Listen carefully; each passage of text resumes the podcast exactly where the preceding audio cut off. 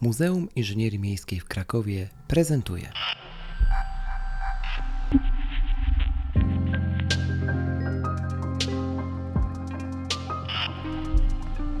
Mimcast. Miasto i my.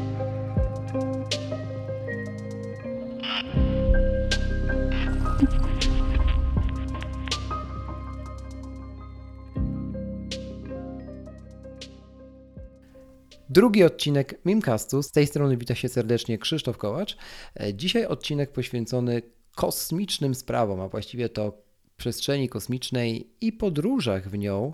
No właśnie, porozmawiamy sobie dzisiaj z moim gościem o tym, jak przemysł w ogóle kosmiczny, czy mm, to, co jest tak naprawdę na pierwszych stronach gazet od jakiegoś czasu, czyli nasze marzenie o lotach na wakacje czy to w przestrzeń e, kosmiczną, czy e, jak realna to jest wizja, a jak e, być może tylko i wyłącznie mrzonka nadal. Moim i Państwa gościem jest dzisiaj Błażej Faliszek, osoba, którą znam prywatnie, ale też chyba jedna z tych osób, które jeśli ktoś pyta mnie, mm, czy znam jak, jakiegoś gościa, człowieka, który po prostu o kosmosie mógłby mówić w nieskończoność, to pierwszą moją myśl, myślą jest właśnie Błażej. Błażeju, witam Cię serdecznie w Mimkaście.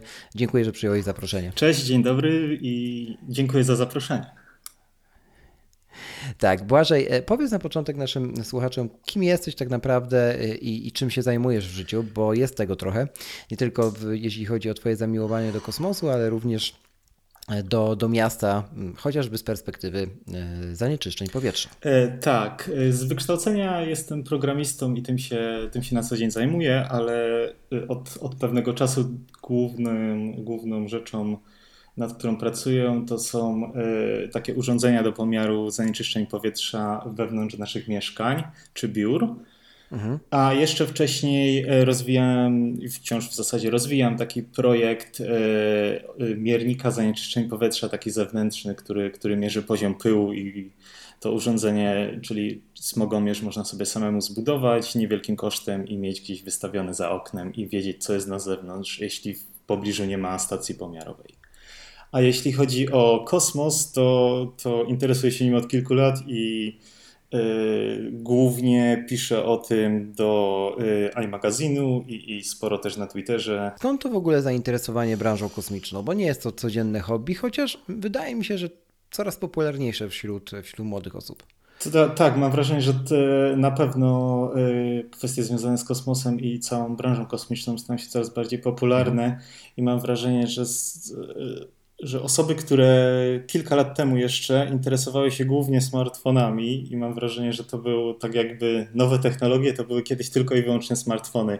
I osoby zajmujące się tym mhm. tematem podzieliły się na kilka grup. Część osób, e, mam wrażenie, że teraz pisze głównie o samochodach, e, a mhm. część osób została w tym temacie smartfono-tabletowym, powiedzmy, i, i dochodzą do tego kolejne elementy. A są też osoby, które widzę, że znalazły jakieś inne zainteresowania, takie, nie wiem, nazwijmy to po części bardziej niszowe, a niektóre właśnie zainteresowały się kosmosem.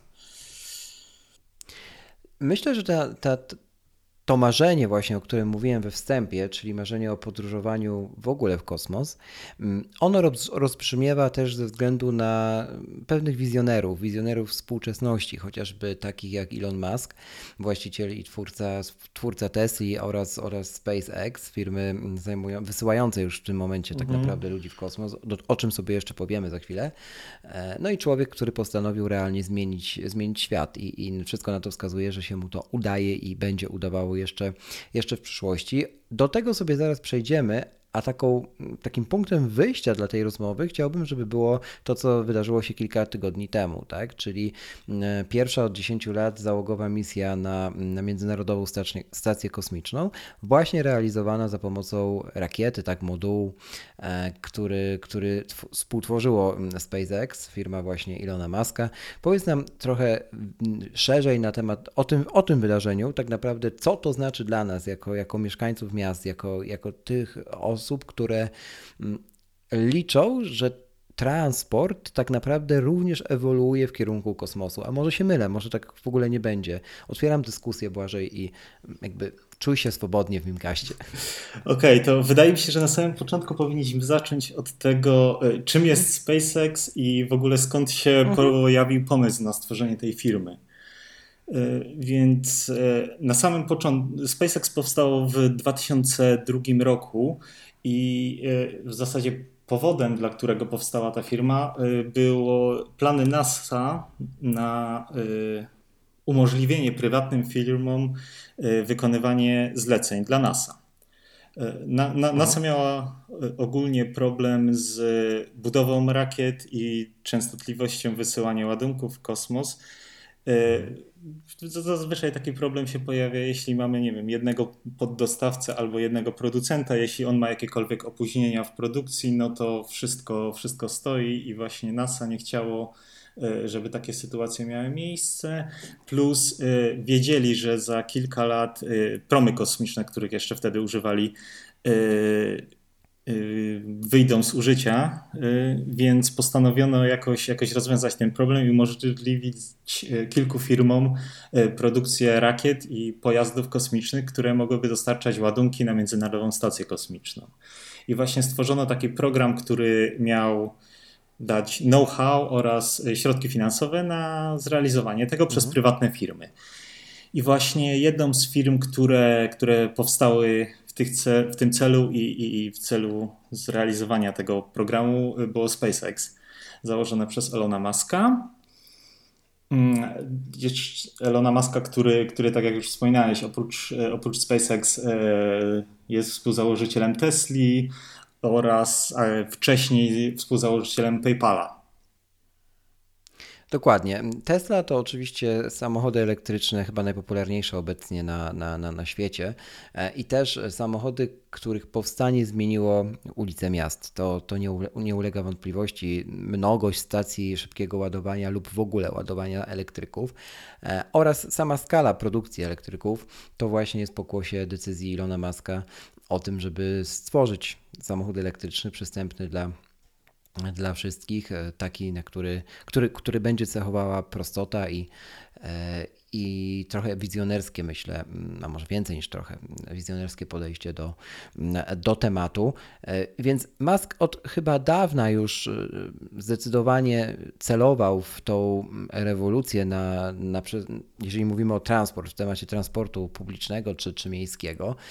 Jest jeszcze jeden projekt, o którym myślę, że warto tutaj wspomnieć, czyli Boring Company, tak naprawdę nudna firma, jeżeli przetłumaczymy to e, jeden do jeden, oczywiście z angielskiego. Nazwa przewrotna, jak to Musk ma w zwyczaju e, takie nazwy nadawać swoim różnym projektom, mniejszym lub większym. Ten akurat wydaje się, że się uda. E, właściwie udał się już w pewnej części, a w skrócie Boring Company polega na, mm, na pomyśle przeniesienia tego ruchu e, z ulic miasta pod, pod ulicę, zwłaszcza ruchu, mm, który, który ma się odbywać na dużych odległościach.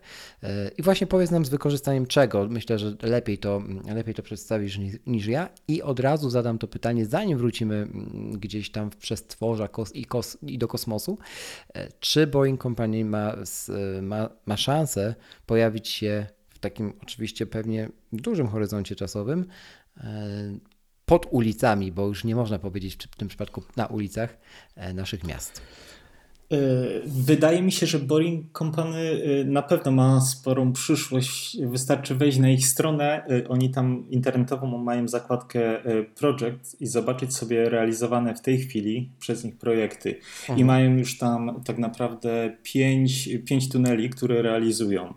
I nawet jeśli nie uda się zrealizować w pełni wizji Elona Muska na przeniesienie całego ruchu drogowego pod ziemię. Pewnie no, nie. No, pe pewnie nie, ale y, jeśli weźmiemy pod uwagę y, obecny sposób budowania tuneli ile czasu to zajmuje, jakie ogromne koszty to, y, się z tym wiążą i ile czasu to zajmuje. Mhm. Zresztą można wziąć y, pod uwagę budowę tunelu drogowego w jakimkolwiek mieście albo budowę metra.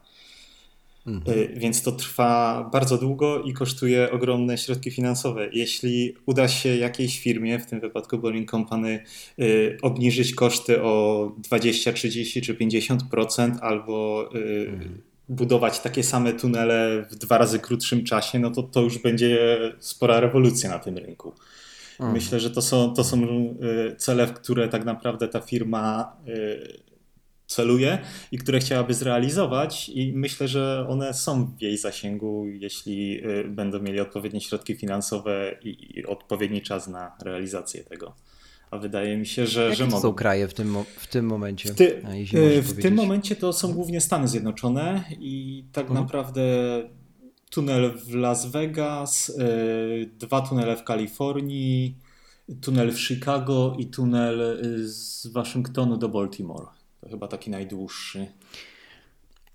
Tak, tutaj ta, ta, odległość ma chyba, odległości mają największe znaczenie, tak? Mm. Bo, bo pomysłem całym wprowadzenia tego ruchu mm, samochodowego czy, czy w ogóle transportu po, pod powierzchnię Ziemi e, jest przede wszystkim poradzenie sobie, próba poradzenia sobie z korkami, tak? Bo kiedy samochód wjeżdżając na specjalną platformę, która już porusza się właściwie z nim, tak? Mm. Bez wykorzystania jego, jego siły i jego napędu, mm, bardzo, bardzo dużą prędkością, pod powierzchnią, stanowiąc oczywiście też bezpieczeństwo tej podróży i tak dalej. E, no tutaj mamy jakby, wydaje się, realną wizję podejścia do tego tematu, z którym świat mierzy się od wielu dekad, e, z większymi lub mniejszymi, e, mniejszymi sukcesami. Mm, też wierzę w ten projekt osobiście. Tak? Jest bardzo wielu przeciwników, którzy, którzy twierdzą, że to jest pomysł wzięty znikąd i spełźnie, i, i okaże się być tak naprawdę niepotrzebny. E, tymczasem Musk idzie, do, idzie po swoje i, i tak jak sam stwierdziłeś, tych tuneli powstaje coraz więcej. No, jeśli się nie uda z transportem samochodowym, to zawsze mogą budować te tunele dla metra w różnych miastach albo, nie wiem, dla kolei właśnie miałem, podziemnej. Właśnie miałem powiedzieć, dokładnie. E, bo tak naprawdę czym innym jest, znaczy budowa metra oczywiście pochłania koszty, budowa tych tuneli również, tak jak to, żeby też było jasne, ale e, jeżeli mm, na przykład tak na, na bieżąco gdzieś w głowie szukając y, odpowiedzi kolejnych, gdyby jeden tunel wykorzystywać nie tylko jako tunel metra, ale na przykład również mm, już drążąc jego, czyli po prostu dziurę w ziemi, tak, pod powierzchnią ziemi, e, wykorzystać tę przestrzeń e, lub powiększyć ją troszkę, tak, a tak, aby mogła służyć również do transportu właśnie, mm, a czy autobusów, czy, czy na przykład tirów, tak, lub, lub, lub innej floty, równolegle z ruchem metra, no to to też jest jakiś pomysł. Tak? To nie jest też mm, powiedziane, że Boring Company musi być je, pierwsze i jedyne. Ono może być też inspiracją do tego finalnego rozwiązania, w które, w które większość miast czy Europa mm, pójdzie. Tak? Mhm. Dobra, wracając trochę do tematów kosmicznych, mm, bo o tym dzisiaj chcę, żebyśmy sobie głównie porozmawiali. Kilka tygodni temu ten lot z wykorzystaniem rakiety Falcon 9 na, e, e, na Międzynarodową Stację Kosmiczną, tak?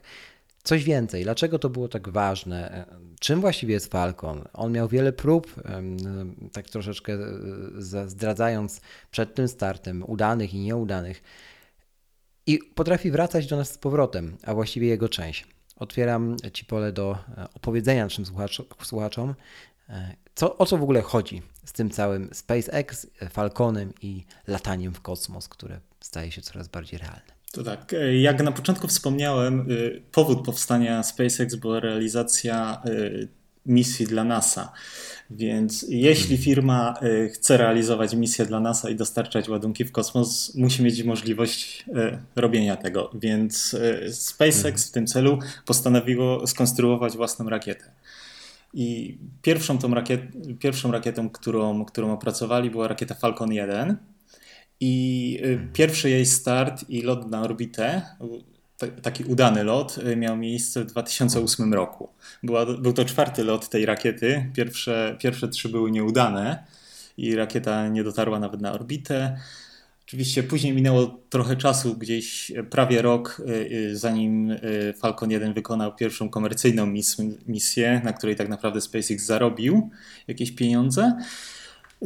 Tylko tak, ta rakieta jeszcze nie była w stanie wynosić jakichś bardzo dużych ładunków na orbitę, takich, które, które wymagała, wymagały w swoim programie NASA. To, była ta, to był taki przystanek w drodze do powstania Falcona 9. E, więc SpaceX musiało dalej, dalej rozwijać swoją rakietę, powiększyć ją i pierwszy, pierwszy lot orbitalny e, Falconu na 9 e, miał miejsce mm, dopiero w 2010 roku. I początkowo ta rakieta zupełnie różniła się od tej, którą, której SpaceX używa dzisiaj. Różniła się nawet wizualnie, a to dlatego, że była, była to wtedy rakieta jednokrotnego użytku.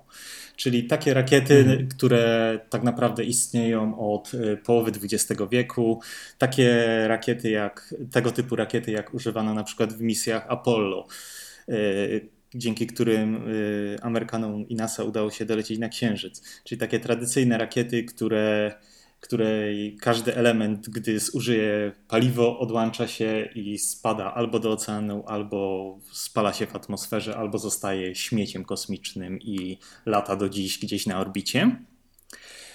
I, i SpaceX, SpaceX postanowiło yy, nie, nie zostawać tylko i wyłącznie na, na, na takim poziomie rakiet, tylko y, chciało zrobić coś więcej z tym. E, I to, to, był, to był jeden z zamysłów Elona Muska od samego początku, e, żeby z rakiet kosmicznych zrobić coś na wzór e, samolotów. Samolot po mhm. każdym swoim locie nie trafia na śmietnik, nie wyrzucamy go, tylko tankujemy paliwo i leci w kolejny lot. Dzięki temu. Im szybciej, tym im lepiej. szybciej, tym lepiej. I dzięki temu możemy mieć o wiele tańsze bilety, bo nie musimy za każdym razem budować nowego samolotu, tylko używamy jednego wielokrotnie. E, z takiej perspektywy wyrzucenie samolotu wydaje się totalnie idiotycznym pomysłem, no ale w taki sposób do, do niedawna działały rakiety, które latały w kosmos. Za każdym razem były wyrzucane. E, SpaceX postanowiło to zmienić i e, od 2011 roku rozwijali projekt Grasshoppera. To była taka rakieta, której jedynym mhm. celem było lecieć kilka kilometrów w górę i wylądować. I nic więcej. I, I tak naprawdę przez trzy lata używali tej rakiety do wielokrotnych lotów, testów, lądowań, aż w końcu, mhm. aż w końcu w 2017 2016 e, roku, e, przepraszam, 2016 roku udało im się po raz pierwszy wylądować na platformie, na barce umieszczonej na oceanie, właśnie, właśnie pierwszym stopniem Falcona 9 po, po wykonaniu misji. I, I, to, to był taki również bardzo ważny moment dla SpaceX, bo dzięki temu y, mogli y, po raz pierwszy, jakakolwiek firma mhm. y, powróciła swoją rakietą na Ziemię mogła ją przebadać dokładnie, zobaczyć jak taki powrót rakiety wpływa na, na całą konstrukcję, wytrzymałość tej rakiety i, i to jak, y, czy ta rakieta w ogóle y, będzie się nadawać do ponownego użycia. Oczywiście te, te pierwsze, pierwsze rakiety, które wracały nie były ponownie używane, one były tak naprawdę tylko i wyłącznie dla testów mhm. i dopracowania całej konstrukcji rakiet Falcon 9. Obecna generacja rakiet Falcon 9 e, e, nazywa się Block 5 i to są już rakiety, które są z, z e, zamysłem i, i, od samego początku większość elementów w nich projektowana w taki sposób, żeby były przystosowane do wielokrotnego użytku. I dzięki temu, mhm. dzięki temu właśnie od kilku lat SpaceX potrafi wysłać rakietę w kosmos, wrócić z nią, bezpiecznie wylądować trzy miesiące popracować nad nią, zrobić wszystkie testy, wymienić kilka elementów, które wymagają wymiany, i po trzech miesiącach ta rakieta może być znowu użyta. I obecnie, obecnie używane e, przez SpaceX rakiety e, bezpiecznie i bez problemu wykonują pięć misji. Najprawdopodobniej w tym roku. Mhm. W czasie swojego, swojego tak, życia, swojej przydatności. Tak, tak, tak. Mogą być mhm. pięciokrotnie użyte. Yy, najprawdopodobniej yy, jeszcze w te wakacje yy, któraś z tych rakiet zostanie użyta szósty raz i docelowo mhm. SpaceX chciałoby używać przynajmniej 10 razy każdej rakiety. Pozwala im to mhm. gigantycznie obniżyć, obniżyć koszty. Podobnie jak właśnie w przypadku samolotów, bo nie muszą ich wyrzucać, wystarczy tak naprawdę tylko 3 miesiące prac diagnostycznych i ewentualnie jakieś drobne, drobne zmiany. Y, i naprawy i mogą używać ponownie tej samej rakiety. I, i, i to pozwoliło w bardzo, bardzo znaczącym stopniu obniżyć koszty lotów w kosmos, y, co również doprowadziło do tego, że SpaceX jest obecnie tak naprawdę główną firmą wysyłającą rakiety w kosmos. Większość y, mhm. ładunków, która ma trafić w kosmos, jest obecnie wysyłana rakietami SpaceX bo są nawet, hmm. y, nawet 50% tańsi niż konkurencja, właśnie dzięki temu, że używają wielokrotnie tych samych rakiet. I to, to jest... Powiedzmy sobie o takiej też wizji e, tych samolotów, bo to jest mm, coś, co wiele mediów podnosi. Mm, czyli rakieta wywozi nas, powiedzmy, na te wyma wymarzone, wyśnione wakacje w przestrzeń kosmiczną, i to też, żeby, żeby było jasne, one w większości przypadków mogłyby w pierwszym etapie polegać na lataniu na orbicie Ziemi, tak? Mhm. E, spoglądaniu sobie na Ziemię z góry przez jakiś okres czasu i powrocie, tak? My, żeby było jasne, że my o tym mówimy w pierwszej oczywiście fazie. Nie, nie, nie pytam jeszcze o, o loty międzyplanetarne. I mm, jakby rozumiem, że zamysł jest taki, że człowiek, Jan Kowalski, kupuje sobie bilet kosztujący w, pierwszej, w pierwszym etapie kilka milionów dolarów, lata sobie w kosmos, tak, wsiada do tej rakiety, wraca ją na Ziemię i za powiedzmy też również w pierwszym etapie, miesiąc, dwa, organizowany jest drugi taki nabór ludzi, którzy mogą polecieć kolejnym jakby lotem, tak, kolejnym rejsem. Docelowo ma to, jaka ma być ta częstotliwość? Czy, czy jakieś są już plany na ten temat, jakieś wizje? E, no i też o koszty zapytam od razu, bo, bo na początku będą to miliony, ale później, a żeby to upowszechnić, zapewne będziemy dążyli do tego, żeby to było tańsze. Na ile? Nie wiem, pytam Ciebie. Jeśli chodzi o SpaceX w tym wypadku, y, hmm. oni raczej, raczej nie stawiają na taką kosmiczną turystykę, ale są, hmm. są firmy, które są bardzo zainteresowane tym tematem. Na przykład y, hmm. chyba największa firma, która planuje coś takiego robić, to jest firma y, Blue Origin. Y, ona jest założona mhm. przez y, Jeffa Bezosa, y, założyciela Amazonu. Mhm. I ta firma od kilku lat inwestuje ogromne pieniądze w budowę wielkich fabryk produkujących rakiety, które jeszcze nie latają. Chcą robić również mhm. rakiety wielokrotnego użytku, nawet jeszcze większe niż SpaceX obecnie. I właśnie oni planują, planują umożliwić loty takie na orbitę y, turystyczne loty, które będzie można sobie kupić nawet za y, mhm. kilkadziesiąt tysięcy dolarów.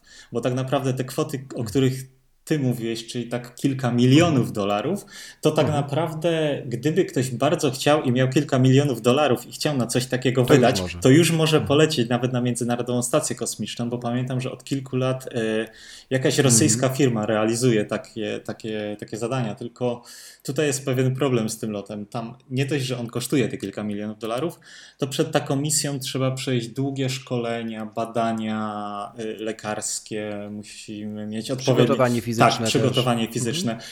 A jeśli chcemy mówić o takich e, turystycznych lotach, na zasadzie kupujemy bilet, wsiadamy, lecimy, oglądamy sobie 20-30 minut Ziemię e, z orbity i wracamy, e, no to właśnie w takie coś Blue Origin celuje i, i planują to w przeciągu dwóch lat rozpocząć realizację takich misji. Na ile im to wyjdzie, ciężko powiedzieć w tej chwili, bo tak, na, tak jak wspominałem, to jest firma, która, y, która tak naprawdę nie, nie zrealizowała jeszcze żadnej misji kosmicznej i, i nie wysyła ładunków w kosmos do tej pory, ale biorąc pod uwagę to, ile pieniędzy inwestuje w to Jeff Bezos, y, podejrzewam, że powinno im się to udać. Czy w dwa lata, nie wiem. Mamy też jeszcze gdzieś tam na, na tej linii firm zajmujących się spełnieniem wizji latania w kosmos, oczywiście Richarda Bransona, tak? Tak, oczywiście. Virgin mhm. który trochę jest bli blisko tego, co próbuje zrobić Bezos, a trochę nie, tak? Tutaj jakby znowu wchodzi ten element bycia wizjonerem mhm. i tak naprawdę nie jest jasna, przynajmniej dla mnie, podejrzewam, że dla słuchaczy również, misja, misja tutaj Bransona, jeśli chodzi o eksplorację kosmosu, więc może jeszcze krótko o, o Virgin, jak tak. się plasuje tutaj w e, tej elicie. Virgin Galactic e, ma trochę inne podejście niż, niż e, SpaceX czy Blue Origin. Oni nie budują tak naprawdę rakiety, z pojazdem kosmicznym, z jakąś kapsułą na górze, która ma polecieć na orbitę, mhm. tylko budują niewielki samolot, statek kosmiczny, wahadłowiec może kosmiczny, który, y, y, który na początku jest podczepiony pod wielki samolot. Samolot wynosi go w powietrze, tam się odczepia od tego samolotu, odpala dopiero silniki i wylatuje na odpowiednią wysokość. I później, okay. i później powraca na Ziemię tak samo jak, jak zwykły samolot i ląduje na lotnisku. Mhm. I, I, to, to był pomysł Virgin Galactic, tylko firma od kilku lat ma trochę problemów z realizacją tego, mhm. gdyż pierwsze wersje ich, ich kosmicznego samolotu rozbiły się. Teraz mają drugą wersję pojazdu, którą testują i, i tak naprawdę nie wiadomo. No, Początkowo planowali, o ile dobrze pamiętam, już w tym roku pierwsze misje, ale teraz już jest pewne, że to się na pewno nie uda i przesunie przynajmniej o dwa lata. I tutaj w mhm. przypadku tego kosmicznego, kosmicznego samolotu dla turystów y, od Virgin Galactic y, ceny również powinny być raczej w setkach tysiącach dolarów niż, niż kwotach mhm. rzędu milionów. Okej. Okay. E, brzmi to tak, że jakby mamy trzech graczy, którzy dążą trochę do tego samego, więc, więc i od, ogromny kapitał za nimi stojący, więc rzeczywiście prawdopodobnie się to prędzej czy później ziści. Idźmy troszkę w górę, a może właściwie dalej w, w, w przestrzeń kosmiczną. Co z tym Marsem? Bo o tym to się już rozmawia od dekad i ja już nawet nie pytam o warunki e, związane z możliwością życia tam, tak? czy spędzenia po prostu wakacji na Marsie. Ja pytam ogólnie o loty międzyplanetarne. E, bardzo ogólnie, tak? Czyli czy, e, czy w Twojej głowie jest gdzieś miejsce na to, że no właśnie, że kiedyś polecimy na, na wakacje na jakąś inną planetę, a nie do innego kraju. Jeśli chodzi o, o wakacje turystyczne, y, to na pewno, na pewno przyjdzie nam na to jeszcze dosyć długo poczekać. Ale mhm. jeśli chodzi o taką misję y, z lotem na Marsa załogowym, to tak naprawdę myślę, że w tej, w tej dekadzie powinno, powinna ona mieć miejsce. Z, te, z tego co widzę, mhm. zarówno NASA y, planuje najpierw powrót na Księżyc, a później docelowo misję na Marsa załogową, y, a SpaceX nawet i Elon Musk naciskają, żeby nawet misja na Marsa była w pierwszej kolejności. I po co my chcemy wracać na Księżyc jako ludzkość? Żeby sobie coś udowodnić? Y, po części tak, a ale po mhm. części również y, to będzie na pewno y, niezłe przygotowanie i przećwiczenie wszystkiego przed misją marsjańską. Z Marsem największy mhm. problem jest taki, że na Marsa możemy lecieć w jakimś y, sensownym czasie i przez sensowny czas mam na myśli 8 miesięcy lotu. Możemy lecieć mhm. co dwa lata. Wtedy tak naprawdę Ziemia i Mars są w taki, tak blisko siebie, że przelot pomiędzy nimi zajmuje około 8 miesięcy. Więc gdyby coś stało się w czasie tej misji i trzeba byłoby w jakiś sposób e, ratować lub pomóc e, astronautom, którzy tam polecieli, no to byłby poważny problem. Bo musielibyśmy albo czekać dwa lata na tę misję a ratunkową, mhm. albo w najlepszym wypadku, e, gdyby coś stało się od razu, w miarę szybko, no to, to powiedzmy około 8 miesięcy. W przypadku Księżyca jest znacznie prościej, bo lot na Księżyc to tak naprawdę kilka dni na pewno, na pewno sporo poniżej tygodnia. No, można tam przelecieć mhm. właśnie w, od 4 tak do, do 7 dni.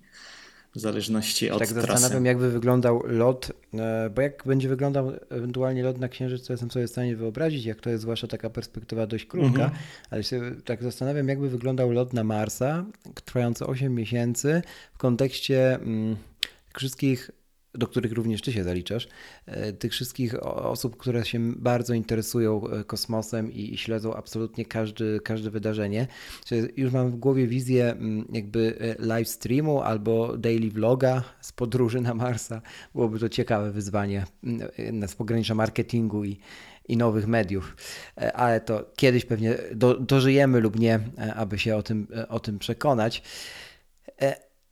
Po, po, porozmawiamy jeszcze o perspektywie Polski, bo wydaje mi się ona też całkiem istotna, wbrew, wbrew temu, co, co się mówi, czy co mogłoby się wydawać, czytając nagłówki e, największych portali. Gdzie w kontekście kosmosu jesteśmy my jako Polska teraz, Błażej? Yy, właśnie tak jak mówisz, w kontekście, w kontekście mediów i, i nagłówków może się wydawać, mm. że, że Polska tak naprawdę w tym, w tym wszystkim nie istnieje albo jej zupełnie nie ma. A tak naprawdę mhm. jest kilka, kilka polskich y, bardzo ciekawych projektów, które y, mhm. są rozwijane i, i, jeden z nich na przykład y, pod koniec 2018 roku został zrealizowany. Mam tutaj na myśli polskiego mikrosatelitę PWSAT-2. Był to satelita Politechniki Warszawskiej, którego zadaniem było przetestowanie żagla, który miał wyhamować satelitę i spowodować, że szybciej zacznie opadać i spłonie w atmosferze. Y, ma to być, y, ten żagiel ma pozwolić y, na usuwanie śmieci z orbity, które powoli zaczynają być problemem, bo wysyłamy coraz więcej rzeczy w kosmos i sporo tego tam zostaje, właśnie satelitów starych, nieużywanych, czy, czy jakichś elementów rakiet. I taki żagiel, który pozwoliłby wyhamować je i sprowadzić bardziej bliżej Ziemi i w ziemską atmosferę, gdzie mogłyby spłonąć, Y, y, może być, może być sposobem na usuwanie tych elementów i właśnie y, to było testowane w czasie tej misji PWSAT-2. Ten satelita właśnie był wyniesiony na orbitę również przy użyciu rakiety Falcon 9. Z ciekawych rzeczy na pewno, na pewno było to, że, że cała misja udała się w pełni. Tak naprawdę żagiel zadziałał, satelita wyhamował.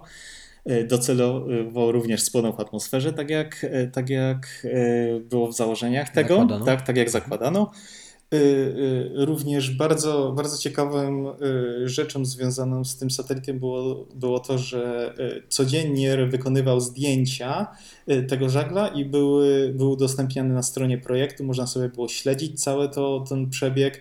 Można było nawet samemu odbierać sygnał z tej satelity, bo on wysyłał sygnał radiowy. I za każdym razem, jak przelatywał w, nad Polską, można było spokojnie złapać ten sygnał na, na stacjach radiowych zwykłych. Jeśli, jeśli ktoś się czymś takim interesuje i zajmuje, to, to bez problemu mógł to zrobić, nawet przy użyciu jakichś niewielkich, półprofesjonalnych czy nawet amatorskich anten. Więc, więc to też było, to było ciekawe w ramach tego projektu. A teraz wiem, że y, osoby, które były zaangażowane w ten projekt, zwłaszcza po stronie y, programistycznej i osoby, które były operatorami tego PWSAT 2, mm. obecnie zajmują się budową znacznie większego satelity, który już ma być bardziej komercyjnym rozwiązaniem i docelowo gdzieś za 2-3 lata powinien być gotowy. Więc tutaj, tutaj rozmawiamy też. Rozmawiamy, mhm. Rozmawiamy o badaniach, trochę o środowisku akademickim, to jeszcze zapytam o fundusze. Jaka jest, y, że tak powiem, jakie jest wsparcie tego typu projektów, mm, jeśli chodzi w ogóle o Polskę jako kraj? Tak? E, w, przypadku, w przypadku nawet tego PWSAT-2 to był głównie, poli, e, to był głównie satelita Politechniki Warszawskiej, ale w ten projekt nie była za, za, włączona tylko i wyłącznie Politechnika, ale była na, bardzo mocno zaangażowała się firma z Gliwic, Future Processing. To jest duża firma głównie zajmująca się tworzeniem oprogramowania i właśnie, właśnie na dachu tej firmy była jedna z dwóch anten, które odbierały sygnał i, i pozwalały na sterowanie i całą obsługę tego, tego satelity. Więc właśnie y, ta firma się mocno w to zaangażowała i wiem, że teraz y, ten satelita, nad którym pracują, y, właśnie również są bardzo mocno w to zaangażowani i, i jest sporo firm, głównie zagranicznych, które inwestują w takie rozwiązania. Y, jest też kilka y, programów unijnych wspierających y, przemysł kosmiczny. Także trochę finansowania w tym temacie jest na pewno i da się, da się je znaleźć nawet, nawet w Polsce. Mhm. Dobra, porozmawiajmy sobie jeszcze na tytułem końca troszkę już. E, o tobie jako, jako fanie, fanie kosmosu, czy, czy fanie w ogóle mm, branży kosmicznej. Jak myślisz, mm, co czeka nas w kontekście transportu miejskiego lub w ogóle transportu mm, człowieka, tak? W kontekście najbliższych dekad. Trochę o tym już powiedziałeś, ale tak realnie na co ty liczysz według swojego eksperckiego oka? Y, jeśli chodzi o taki nam najbliższy transport, to na pewno hmm. mocną elektryfikację samochodów, czyli znacznie hmm. więcej samochodów elektrycznych niż mamy teraz. Hmm. I to, to w perspektywie najbliższych e, kilku lat, na pewno, na pewno tej dekady. Jeśli chodzi o taki transport e, na trochę dłuższe odległości, to obstawiałbym powrót trochę szybszych samolotów, które mieliśmy kiedyś, czyli. Concorde? dokładnie Po raz kolejny? Con Concorde mhm. 2.0. Y, widziałem już, że jest kilka firm, które w najbliższych latach chcą realizować podobny projekt, bo tak naprawdę no, mhm. Concorde po, poprzednim wieku latał przez y, kilkadziesiąt lat i tak naprawdę y, poważnie skracał dystans pomiędzy Stanami Zjednoczonymi a Europą. Można było przelecieć tą trasę znacznie szybciej niż obecnie.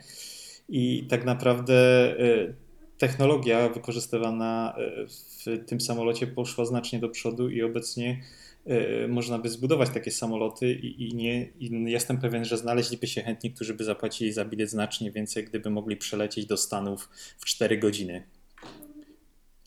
Więc, więc... To prawda, z, całą, z, z całą pewnością. E, a jako fan e, kosmosu, o czym marzysz tak najbardziej? Hmm o czym marzę najbardziej jako fan kosmosu? E, chciałbym na pewno kiedyś polecieć w kosmos. E, nie wiem na ile to będzie możliwe i, nie wiem na ile to będzie e, dało się wykonać w taki sposób, że czułbym się bezpiecznie lecąc tam i mhm. wiedziałbym, że mogę tam spędzić jakiś czas i wrócić na Ziemię, i, i, każdy element tego byłby w miarę bezpieczny do zrealizowania i nie wymagałby nie wymagałby ani jakichś olbrzymich nakładów finansowych, ani nie wymagałby wielomiesięcznego szkolenia i zostania profesjonalnym astronautą. Mhm.